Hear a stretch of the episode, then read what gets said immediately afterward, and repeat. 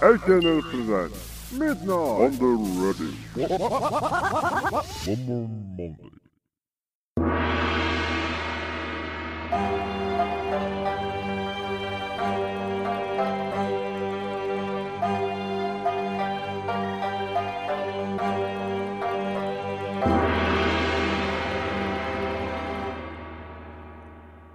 シン・ウルトラマン見てきましたよ。いや、まさかね、え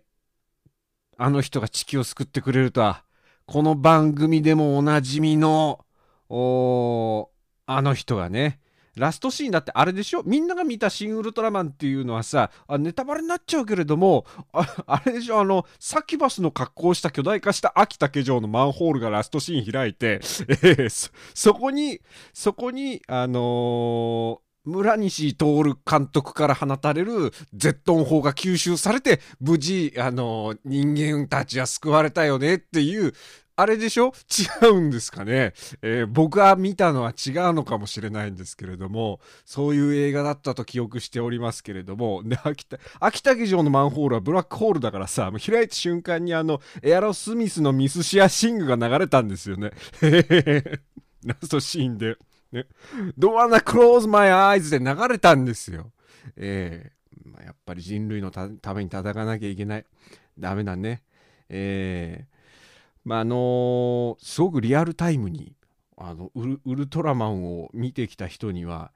いろんな伏線とか小ネタとかがあちこちに散りばめられていて、えーすごく刺さるものがあるんじゃないのかなっていうふうに、あのライトなユーザーの私から見ても思いましたけれども全然ネタバレとかしないですよ。ネタバレとかしませんけれどもあのネクストコナンズヒントみたいなネクストコナンズヒントみたいな、あのーことを言うんだったら、この番組的には長澤まさみとおいにですよね。ええだ地球を、地球の平和を守るためには長澤まさみとおいにが必要なんですよ。これ見た人だけにはわかるわけ。見た人、見た人の中で、かつ、この番組を聞いてる人だったら、おいにって単語で多分わかると思うんですよ。長澤まさみとおいに。ええもうこれだけでシン・ウルトラマン語る。シン・ウルトラマンの魅力を長澤まさみとおいにって単語で多分表現してるの僕しかいないから、地球上で。ええこの下劣で低俗な、下劣で低俗な、あのー人類の、まあ、象徴として私は今、えーまあ、ネクストザキーズヒントとして、長澤まさみと大いにというのがイコール新ウルトラマンであると、えーいうふうに締めくくりたいと思いますけれどもね。あのー全然ネタバレになってないと思いますよ。だって、秋竹城のマンホールが開いたんだから、最後。ねえ。そんで、村西徹が、ナイスですねって言いながら、絶頂に達した、ゼゼッチョンですよ、ゼッチョン。ね、ゼッチョン、ゼッチョンですよ。ねゼットンじゃなくてね。全然ネタバレしたいと思いますけれどもね。ああ、ああご、ごめんね。だから、あれだったかなあの、チンウルトラマンの方だったかな チンウルトラマンの方だったかもしれないですね。うんなんか、チンウルトラマンって言っちゃうと、一気になんか、チンゴジラじゃないですけど、なんか、アダルトビデオのパロディ作品みたいな感じの匂いがしてきちゃうのは何なんでしょうかね。あ、間違えました。匂いじゃなかった。おいにーでしたね。おいにー、おいにーがしてしまうのは何なんでしょうかね。えーこういうことを思いついただけで金をもらいたい ものですけども。えーでも言わせていただきたい。新ウルトラマンに関しては本当に長澤まさみとおいにだから。もうね、物語の詳細とかかも語るまでもないから、もうそれで全部解決するから、地球の平和は保たれますから。だか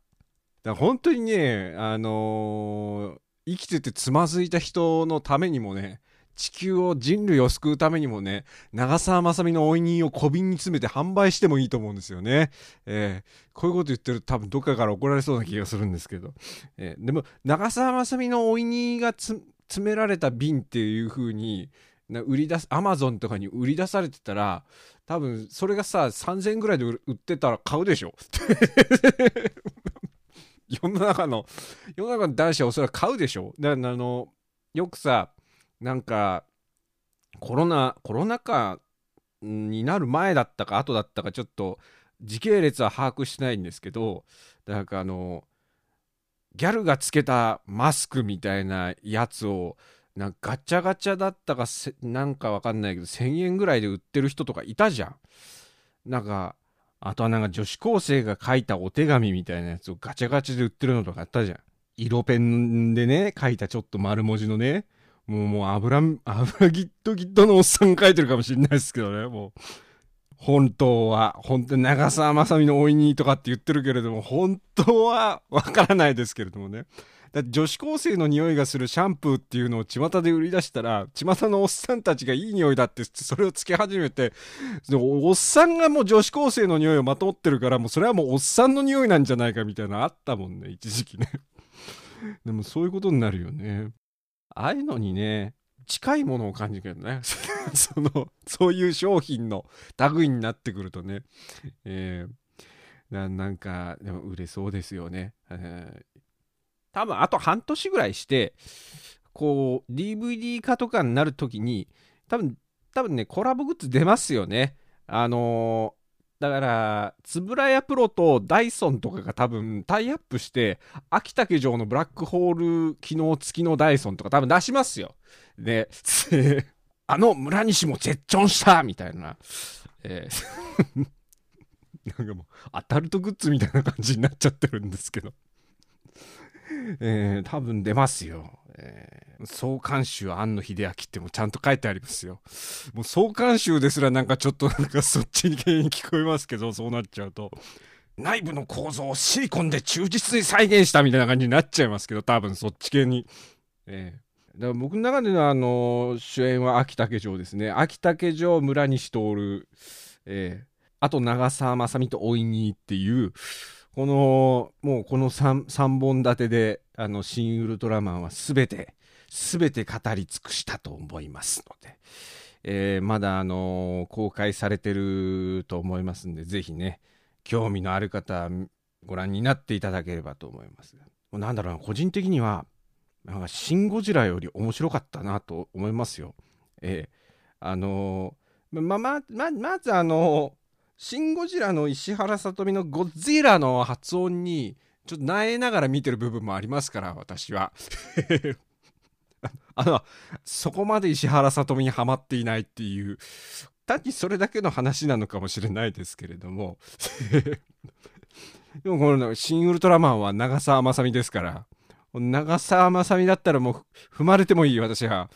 本当にもうそう思っていますから。ほら、あの、TBS の玉結びの、あのー、木曜日のパートナーの土屋レオさんが、あのー、ラグジュアリーシートみたいなやつで、朝一ウルトラマン見てきたって話してて。で、なんか、もうほぼほぼ一人で見ている映画館のその部屋の中で、こう、大画面で長澤まさみが見られて、俺はこのまま踏まれてもいいって言って言ってたんですよ。なんかもう本当にわかるもん。大画面で長澤まさみの顔がこう出てきた瞬間に、まあ俺これこのまま死んでもいいなっていう風な気持ちになるもん、やっぱり。全世界の男の気持ちをラジオで喋ってくれてたんだね、あれはね。うん、もうそう、長澤まさみには勝てないからね、さすがにね。えー、だもうそれだけでもやっぱり、まああの、ここまでのあのトークをすべて秋竹城のマンホールに吸収させたいんですけれどもね。一瞬今我に返りましたけれどもね。えそれでなんか映画の前の予告編ってあるじゃない。あれ見てたらさ、新仮面ライダーっていうのもやるらしいんだよ。で、浜辺美波が出るらしいんだよ。新仮面ライダーがこれまた来ちゃうのかもしれないね。えー、浜辺美波だったら、まだ浜辺美波だったらっていうかもうだって妻ですからね。見に行くしかないかもしれないですね、これはね。えー、もう全ても庵野監督の思うがままですよね。でももう庵野、庵野監督の癖、癖も入ってると思いますけれども、えー、あのシーンとかね、えー、あのシーンとか、あのシーンとか多分壁も入ってると思うんですけど、ねえ。だって僕は、僕は庵野監督だったら長澤まさみにもっとあんなことさせたいもん。そりゃあそうですよ。ねえ。もう今までの作品の流れで庵野監督、庵野監督で定着しちゃってるから、庵野監督って言っちゃってるけど、監督は樋口さんだからね。脚本ですけどね。総監修ですけどね。えーまあ、何はともあれ、新仮面ライダーもう新仮面ライダーに関しては、浜辺美波が心配です、私は。ね。だもう妻のあんな姿やもうこんな姿がもう私の妻のあんな姿やこんな姿がもう全国にもう全国というかもう全世界中っていうかもうひけらかされるわけでしょ安野秀明という男によってもうとんでもないことですよこれはあのチームナックスのあの戸次重幸さんっているじゃないですか。あの人市川由衣さんって女優の綺麗なね奥さんもらったじゃないですか。奥さんのラブシーンとか絶対見れないとか言ってたもんね。なんかもう分かるもんね気持ち的にね。うん。今新仮面ライダーの予告編を見ただけでそれと同じ気持ちになってますから私は。完全に。女優の妻を持つと大変ですよ本当に。でも見ちゃうかもしんないですけどもねまた。もう完全に新居 NTR ものの旦那のポジションでねこれね。どうしようねこの新仮面ライダーに備えて気持ち作っていかないとねやっぱり役者として。僕も役者としてね。もうこんなトークがさ82本分ぐらい上がってんでしょ ?30 分から45分ぐらいの。もうこの82本分ぐらいをさ全部あの今回の新ラ新ウルトラマンのラストシーンのあの秋竹城のマンホールの中にぶち込んでやりたいですよね 地球の平和を守るためには仕方ないんですよ黒歴史ごと消さないと 僕は一一向にあのちゃんとした俳優にはなれなくなりますからね。ちゃんとした俳優にならないと多分浜辺美波の夫にもなれないからね。夫でも何でもないんですけれどもね。えー、今日も気持ちだけ作って頑張っていきましょう。気持ちだけ、気持ちだけは夫ですからね。すいません。HNN ラジオザッキーのワンマンマンデー。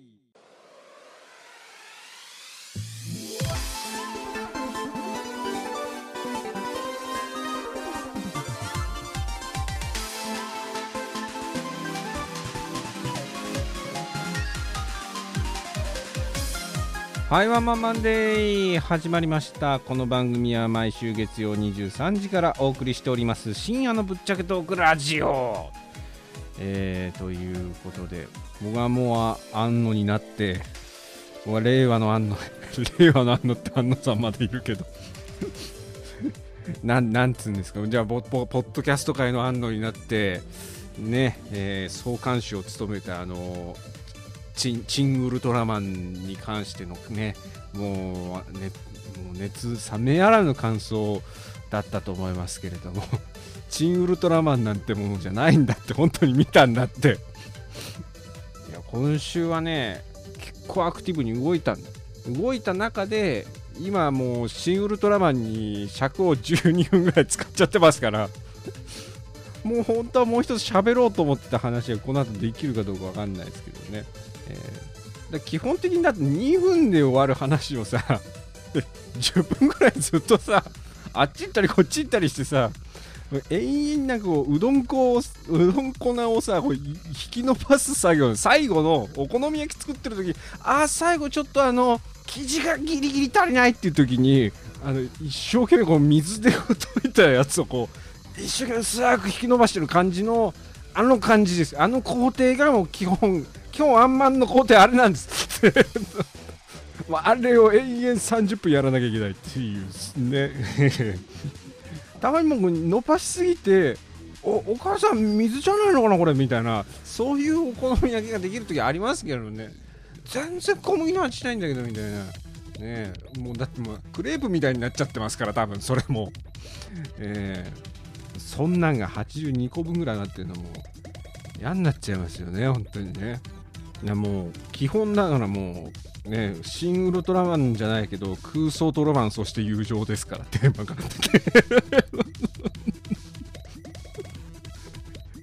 そうあんなにあんなに純粋な眼差しウルトラマンを見ていた少年少女たちは今こうなってますからそんなに下ネタが好きになったのがウルトラマンがキャッチコピーですから この番組そういうことでしょ。でもキャッチコピーだけでもここまで喋ってるんですからね。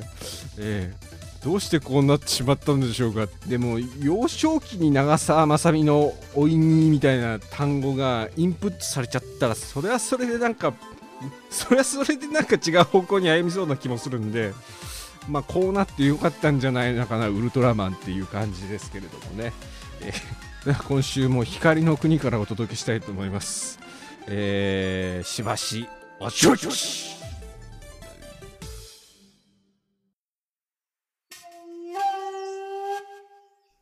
わびが語りかけます。臭い。臭すぎる。ザキ印、ワンマンジ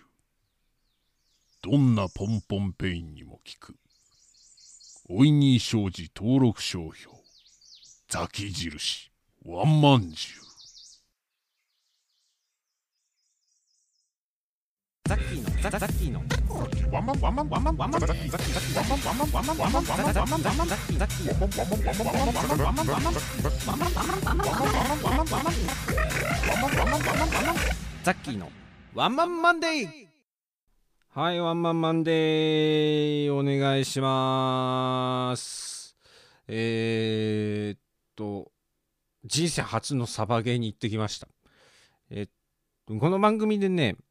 前、えー話題に出した、あの、人参をバリバリ食う中国人の子に誘われたんですけど、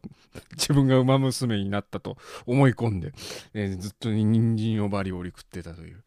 あの中国人の子にサバゲやってみようよと、えーやってみると誘われていきました。で、本当はね、あれめちゃくちゃ痛そうじゃないって、私はほら、基本的に成人君主ですから、あのー武器は持ってだから非暴力不服従でやってるからこっちは。ずっとガンジー攻撃でやってるからさ。ひたすらもう耐え難きを耐えている人間ですから銃を取るということはねこれなんか私の今までの人生にないことなんですよ。なんだけど本当はな後ろ向きだったんですけどアッキーさんにいや本当に彼に誘われた時ぐらいしかさ行く機会ないから行ってみようよっていう風なあのあの人ノリがいいから 行ってみようよっていう流れでなんかこうついてったんですけど。まああのまずついて。で銃がなんかねレンタルで借りられたんですよね。でまああの本当は5000 56000ぐらいかかったのかなゲーム代みたいなのも取られて。で56000ぐらいでかかるとこなんだけど初心者セットってことで4800にしてあげますみたいなと言われて。で本当はねなんかもうガチガチなやつを想像するじゃないですか。めちゃくちゃガチガチだったんですよ。でサバゲーに必要ななんか服とかねブーツとかさああいうの一式揃わ揃えなきゃいけないのかなと思って最初。なんか金かかりそうだしさ。今度やめようかなとかって思ったの。にいや普通になんかジャージいいんだよとかって言ってきて。ジャージいいのって。めちゃくちゃ痛そうじゃないの？ジャージとかって言って。痛いっちゃ痛いよ。でも股間に当たるよりは大丈夫だよとかってって。そういう問題なのかな？みたいな。もうなんか何もわからないもんとりあえずじゃじゃあ分かったけどじゃあ分かったけどあのランニングウェアで行くからねとかっつって本当にランニングウェアみたいな感じで行ったんですよ。であのパーカー着てたなんかアッキーさんはパーカー前着てたっていうかじゃあパーカー着てくかとあ25度とかって当日のね気温が出てるから25度でパーカークソ暑いだろうと思って行ったらフィールドがね前そのアッキーさんたちが前行ったところがあのえーっと砂漠のね、えーフィールドだったんです。今回はねもうジャングルの中っつうかもう雑木林の中ね 森林なんですよ。で森林の中だからあのー日陰なんです基本。日陰だから結構涼しいんだよね。薄手のパーカーだとちょっと寒いぐらいなんですよ、うん、でアキさんの嫁さんも来てたんですけどもう途中で寒いって言って車の中帰ったからね。で汗かくじゃん。汗かいてちょっと木陰で休むじゃん。そうすると冷えるじゃんめちゃくちゃ。だもう軽くなんかみんな冷えてんだよね。体がね。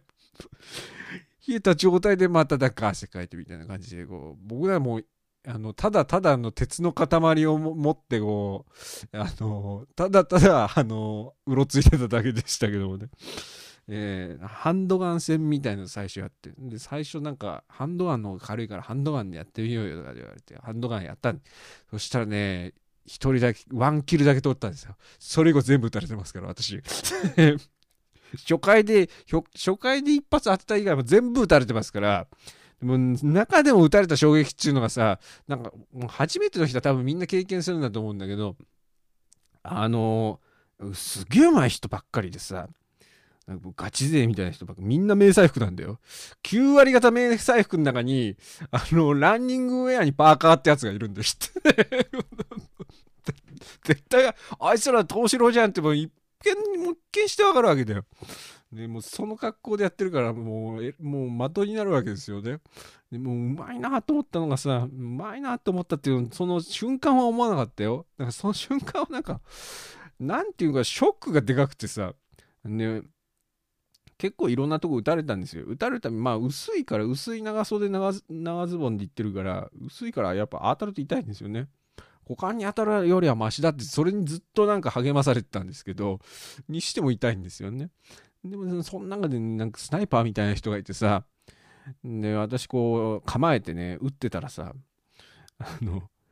こうゴーグルっていうやつをねちゃんとしてやんないと目の周りに当たったら怪我の元になるからゴーグルをしなきゃいけないっていうルールになっていてなんで前もってゴーグルは買ってきてねって言われてたからゴーグルを買ってる。であのーほっぺたとか、まあ、顔周りに当たったらとにかく痛いしだから守った方がいいって。言うからマスクも買ったんでなんかいろんなの見てたら3点セットとか4点セットとかってあってでそっちの方がお得だなと思ったんでグローブとキャップも買ったんです。だからキャップゴーグルマスクグローブあとはもうパーカーとランニングウェアっていう。まあねまああの下はちょっと厚い方がいいって言うからじゃあジーパン履いていこうかって。ちょっと厚めのやつを。もうあの厚い方がいいって言うからさ履いてったんだけどさ。痛いことは痛いんですよ当たるとでもしょっぱなねその中国人の子がねあの一発目のゲームの時に僕に 視界が見えなくて突進してきてそっちのが痛えっつ それで転んで汚れたのが、まあ、まず一撃でしたからね。サバゲーの、えー、まああのそんなそんな格好で言ってるわけです。うん。でこう銃を構えてねこう撃ってたらそのスナイパーみたいな人がさ僕のこのキャップとゴーグルのちょうどこの隙間を狙って撃ってきてそ速攻でやられたんですよねその。でなんかその時に キャップとゴーグルの隙間をね一瞬でスパーンと打ち抜かれてあこうやって人間ってあっけなく死ぬんだなっていうそのショックがでかくてそっちの方が。本当にもうだからもう私戦争とか出られないよね。だからもうなんかこの先生きているうちに絶対銃とか持てないわと思って。こうやってなんか本当に一瞬だなと思って、えー、あのそっちのショックの方がでかかったですね、うん、でもその後にウルトラマン見てるから。本当に何もできないね。私みたいな無力な人間はね。もう困った時にウルトラマンに頼むしかないんだよね。えー、もうあの光の国からやってきた皆さん方のお便りを読まなければいけません。光の国からやってきてるはずなんですけど内容的には怪獣の方なんですけどね。いやでもどっちかっていうと全体的にまとめればのショッカーの方なんですけどね。仮面ライダーの。だから構成品となんか言ってるらしいですけどねえーえー、そんなわけでご紹介しましょうかね。えー、ラジオネーム、そら、そらじろうじゃない、木原さんからいただきました。ありがとうございます。えー、今週のメッセージテーマ。こんばんは、ザッキーさん。ご無沙汰しております、木原です。今週のメッセージテーマは、生まれたてでしたかね。私、最近アイドルになったんです。ええ、生まれたてのアイドルというわけです。しかしまだ慣れないものでお客さんと交流する際笑顔が引きつってしまうんです。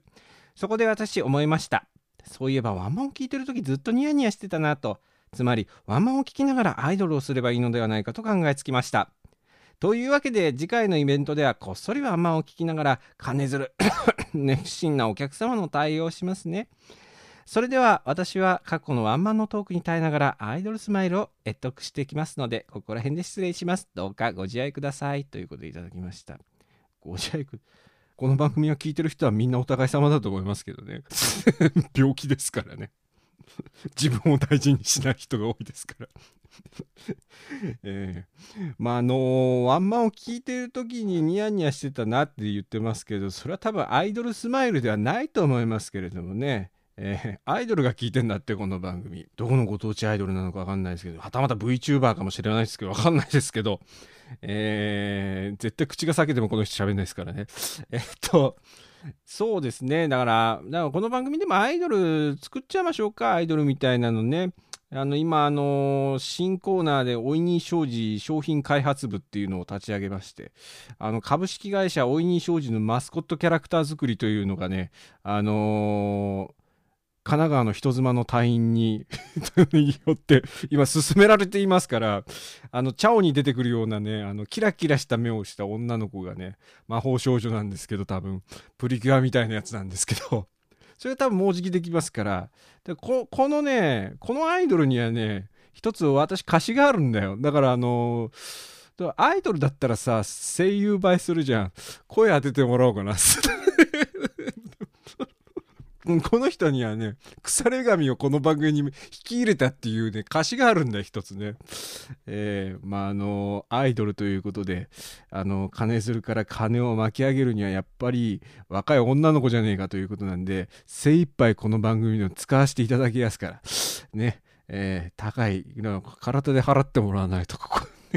どどこの消費者金融よりも利子は高いんだから、金利が高いんだからさ、この番組を聞いた以上はみんな体で払ってもらわないといけないですから、ねえ、いずれは、いずれはだから庵野監督に、庵野監督にヒロインの座をね、えー任せてもいいと思われるだけの逸材をこの番組から輩出しなければいけないという私は使命を帯びて、えー光の国からこの番組をまた配信し続けなければいけないということでございますね。えーありがとうございました。えー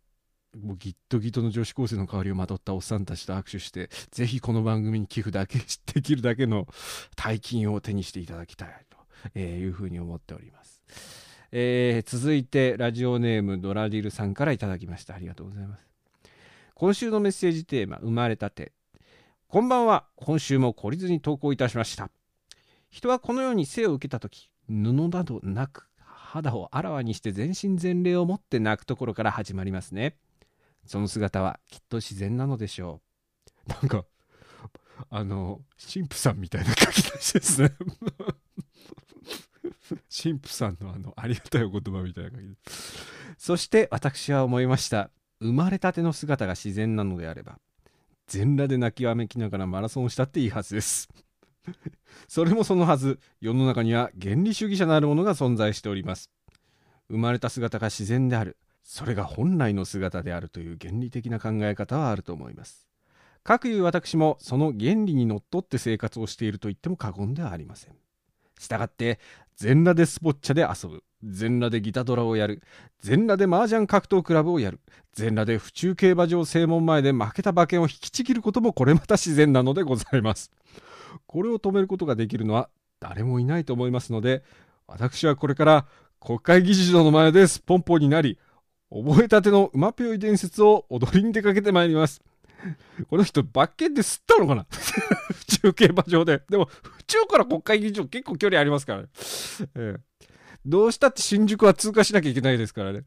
ええで国会議事堂の、あの、すごいとんがってる、あのてっぺんでやってほしいですよね。馬ぴょい伝説の踊踊ってみた。馬ぴょい伝説、国会議事堂前で全裸で踊ってみたっていう動画上げてほしいですよね。えー馬ぴょい馬ぴょいじゃねえんだよ。多分この人は、あの、警棒を持った、あの、警棒と盾を持った 特殊部隊が突撃してきても、警棒と張り合うように、こう、珍棒をこう握って馬ぴょい伝説してますよね。その光景が出てきちゃってるんですけど、私の中でね。えー、蓮舫の鎖骨で馬立ちしないことをお祈りしてくださいませ。僕はあの、馬娘、馬娘、あの、ライトユーザーなんで、たまにつけてやってるんですけど、馬娘ってのは今までいたお馬さんのその名馬を、こう、女の子に、こう、したあ感じのゲームなんで、もちろん競馬が、まあ、あの、主軸と競馬プラスアイドルみたいな、まあ、いろんな要素があるゲームなんですけど、で、あの、まあ、レースがあるんです。競馬のレースみたいな。で、あの女の子がゴールするんです。ゴールした後に、ゴールした後の画面でこう、1位だったらこう手振ったり、こう、順位が悪かったらな、な、涙流したりするんですよね。こう、なんかじゃん、しょぼくれてたり。でその後になんかあのこう1位だった馬がセンターになってアイドルのライブみたいなそういうなんかあの、まあ、動画を見ることができるって、まあ、これが一連のその試合のレースの流れなんですよ。でなんか僕の中では僕の脳内ではこう走って走り切ってゴールテープを切った切ってあのゴールした後のシーンであのー、2位以下だった時のこう スマホの画面の横から2位じゃダメなんですか？っていう蓮舫の顔が今、よ横からぐにゅって出てきたんですよ、僕の脳内では。そんで、それにこう怒り狂った感じでこう、そのまま国会議事堂まで全裸ですっぽんぽんで新宿の街を通過して、走っていって馬ぴょい伝説で踊るっていう、なんかもう、もうどうかしている光景が僕の脳内に広がってるんですけど、これ僕が病気なのか、このお便りが病気なのか、どっちなんでしょうね。どっちもなんでしょうかね。これが光の国の 国からやってきた人たちの会話ですからね。うん光の国の掟でね、こういうふりをしなきゃいけないんですよ、私たちは。普通の人のふりをしてるんですから、普段はね。地球人と融合してるんですから、我々は。えーえー、続いて、ラジオネーム裸のメリゴ。いや、違うな、これ、イントネーション的にはこれ裸のメリゴだな。内容見た後に思ったけど、裸のメリゴですね。えー、ラジオネーム、裸のメリゴさんからいただきました。ありがとうございます。今週のメッセージテーマ、背景ザキ様、ご生誕おめでとうございます。あありがとうございます。あの、先日の6月1日にまたあの、生誕しました。えまあ、もう年齢とか関係ないんですけど、私一応年齢不詳キャラでやってますから、ややらされてますから、光の国の掟で年齢不詳になってるんで、えー、ありがとうございます。我々の救い主たるザキ様がこの世にお生まれになったこと、まさに現代のイエス・タカスクリニック、かっこ某団体への配慮です。この話はやめましょう。ザキ亭に量産型阿佐ヶ谷姉妹が現れるとも限りません。今、幸せですか？って本当にあのトーンであのセリフ言うんですよね。私、四国に行く直前に家に来られたことがあって、まあ、あの人たちこの番組聞いてないと思いますけども。さて、さてさて、今週のテーマは、美奈子でしたっけ？生まれたて。裸の美奈子ね。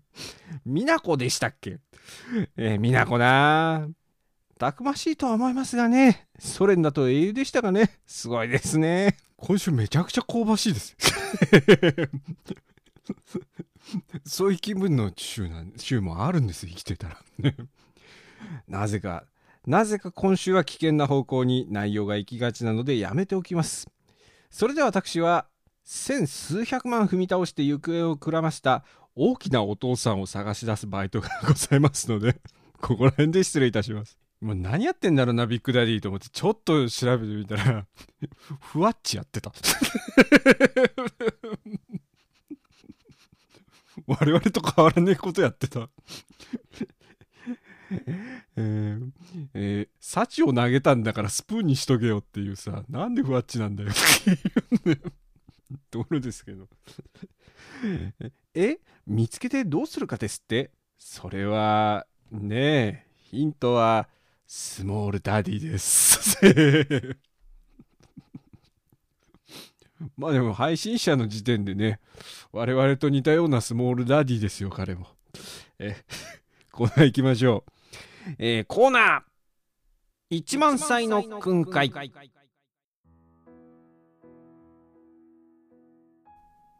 えー、1万歳の訓戒でございます。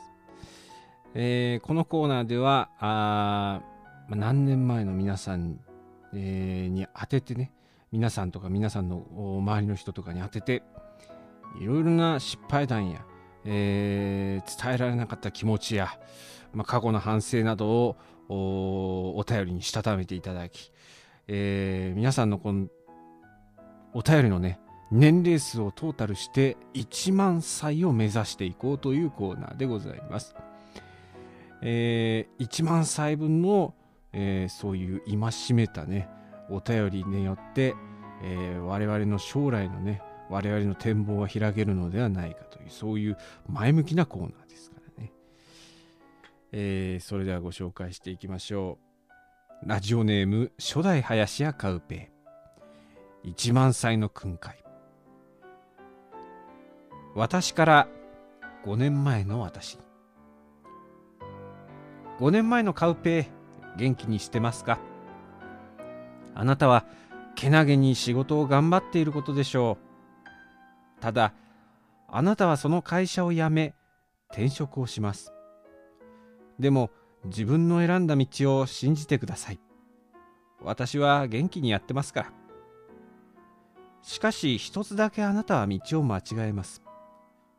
5年前の私絶対に Tinder だけには手を出さないでください。いや Tinder は100歩譲っていいですが待ち合わせ場所にプラスチックの容器にレモンサワーを入れストローで飲みながら来る女性には気をつけてください。待ってなんでその時点で気づかなかったんだよ。なんでその時点で気づかなかったんだよって。絶対この時点でやばいじゃないかよっていうのは気づけよっていうさ。でもそそこに魅力を感じちゃうんだろうね。待ち合わせ場所にプラスチックの容器にレモンサワーを入れストローで飲みながら来る女性には気をつけてください。だって初対面で会ってんだよ。初対面で会ってんのにさいきなりレモンサワー飲みながら来るかい。その人とあなたは付き合いますがその3日後に旦那を名乗る人物から電話が来ます。当たり前だよ。当たり前だよでも結末は分かった上でこれ読むとさなんかこう込み上げてくるものがあるよねこれね。やっぱり失敗談からは人間は学べるんだよ。マイナスからやっぱり学習するものがある。俺はねこれ本当に宮川勝のパカパカ更新閣がやってたら僕は伝突してほしい内容なんだよね俺 えー、どこまで読んだっけその人とあなたは付き合いますが、その3日後に旦那を名乗る人物から電話が来ます。ロイヤルホストで旦那と対面し、裁判に巻き込まれそうになります。一時、女性が怖くなりますが、安心してください。私は元気にやってますから。まあ、ある意味でこの人も被害者なんだよね 被害者なんだけど、こうやって明るく喋ってますから、今。本当に。何がすごいってこれ実話なんだからな。作ってねえんだからな、これな。えー、えー、つ、これね、ついになったお便りが来てるんだよ。えー、ラジオネーム、初代林家カウペ、1万歳の訓戒。私から5年前のあの子に。あなた、元気にしていますか？私は心の傷が癒え、今では普通の生活をしています。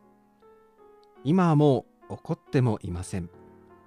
ただあなたは私と付き合ってその先どうするつもりだったのでしょうか。世間は狭いもので私が人妻と関係を持ったことを仲のいい先輩との BBQ で話しました。そしたらあなたの旦那と私の先輩は同期でした。意外とこういうとこでつながっちゃうんだね。友達もねなんかあのマッチングアプリで知り合ったすごいスペックのいい男性と付き合ってで友達に写真を見せたらあれこの人どっかで見たことあるなとかって言ってでなんかスマホをいじってこう調べ始めたらあちょっとあんたの彼氏マッチングアプリで私にメッセージ送ってきてるよっつってそれでバレたっていうその人食いモンスターだっていうことがバレたっていう その意外とこういうそういうところバレちゃうんですからね、えー、何気ない会話とかで、えー、ちなみにそれはドル団子をプレゼントされたっていう 元彼にねドル団子をプレゼントされたゆいちゃんですよ。えー、えー、っと BBQ で話した。そしたらあなたの旦那と私の先輩は同期でした。着去してもう連絡が来ることはないと思っていたあなたの旦那とまさかロイヤルホストで会うことになるとは思ってもいませんでした。初めて弁護士に相談したことは今ではいい思い出です。では元気にお過ごしください。えー5年前の私と5年前のあの子にということで、えー10年分の訓戒がたまりました。何がすごいかってこのコーナーの初っ端からね生々しい実話が来るっていう 実際の失敗談が来る。これを失敗談って言って私も分かってるのがねこの密なつながりを持っている 証拠ですよね。えー続いてラジオネームこれもう墓場までこれ喋りきったもう喋り続けた方がいいですよこれ。墓場までも殿下の宝刀として。本当に男は常に辞表と失敗談を胸ポケットに潜めて社会を渡っていかなきゃいけないんです。よそのその一つですからこれは。え本当に僕の中の中島誠之助がえ大切になさってくださいって言ってますから。ありがとうございました。えー続いて、えラジオネームメリゴ1万歳の訓戒。24時間前のジャックへ。あんたキムに甘いんだよ。とにかくキムをどうにかしろ。そうすりゃ12時間くらいで済むから。確かにそうなんだけど。その通りでございますけれども。年単位じゃなくて24時間前のジャックなんですよね。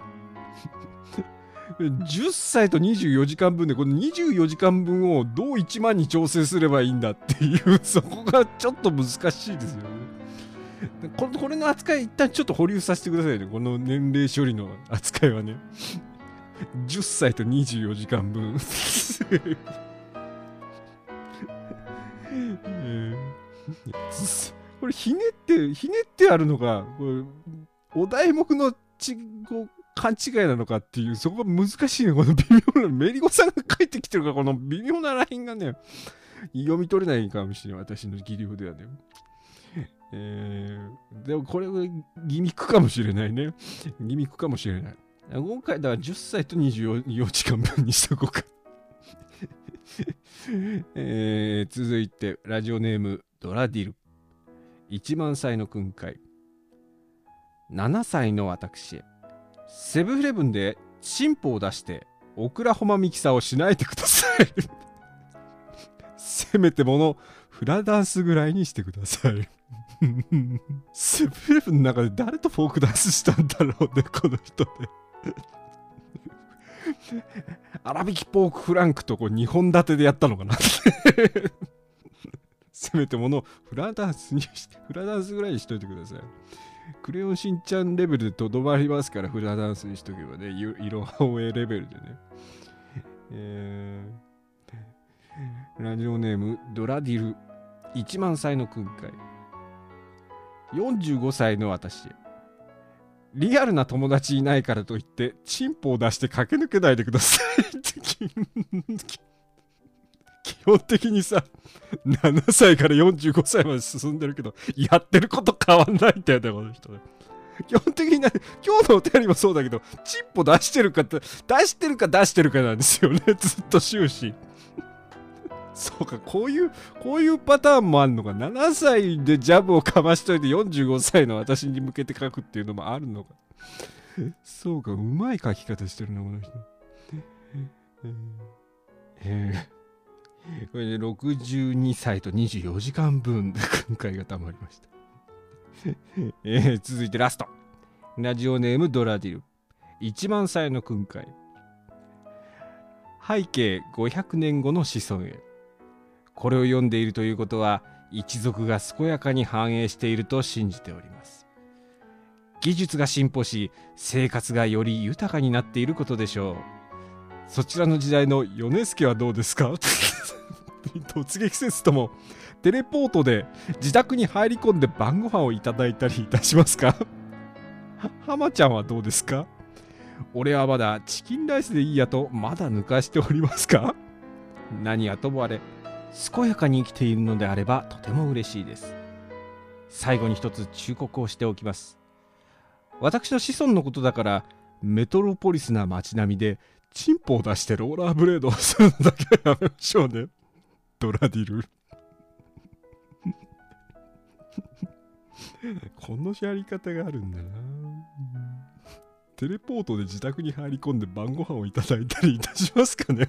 500年後のヨネス500年後のヨネスケは562歳と24時間分 訓戒がたまりました。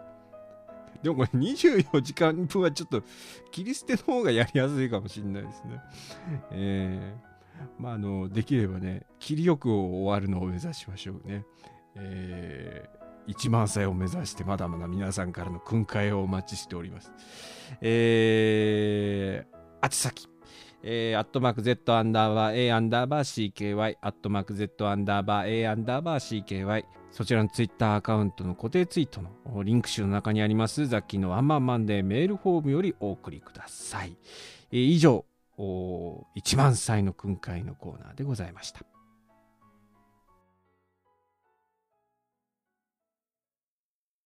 ののの牧師というものがそ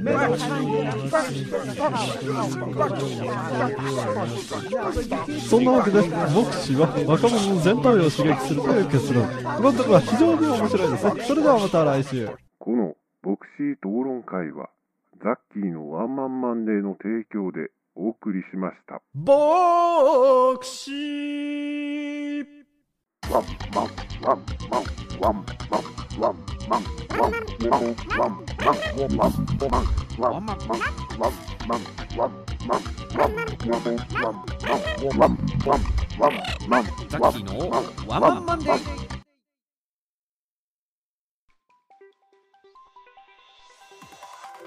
はいワンマンマンデー今週も終了のお時間が近づいてまいりました新コーナーなかなか良かったですよね。24時間は別に24時間24時間残したら逆に複雑になって面白いかもしれないですね。えー、な24時間なんとか1年に持っていくようにみんな計算してもらって計算する方が大変なんですけど、えーまあ、24時間も残しておきましょうかね、うん、これ多分あとランダムにきますからね。年齢に関してはね。何歳でもいいわけですから。何歳でもいいわけですからね。えー、10万何千歳とかってなっちゃったらダメですけどね。そこはねそこだけはあの最初に言ったルールを守ってくださいね。年齢だけはお気をつけて、えー、もう一つのコーナーの本もね、えー、ちらほら集まっておりますしえっ、ー、とあのあの日見た夢あの夢。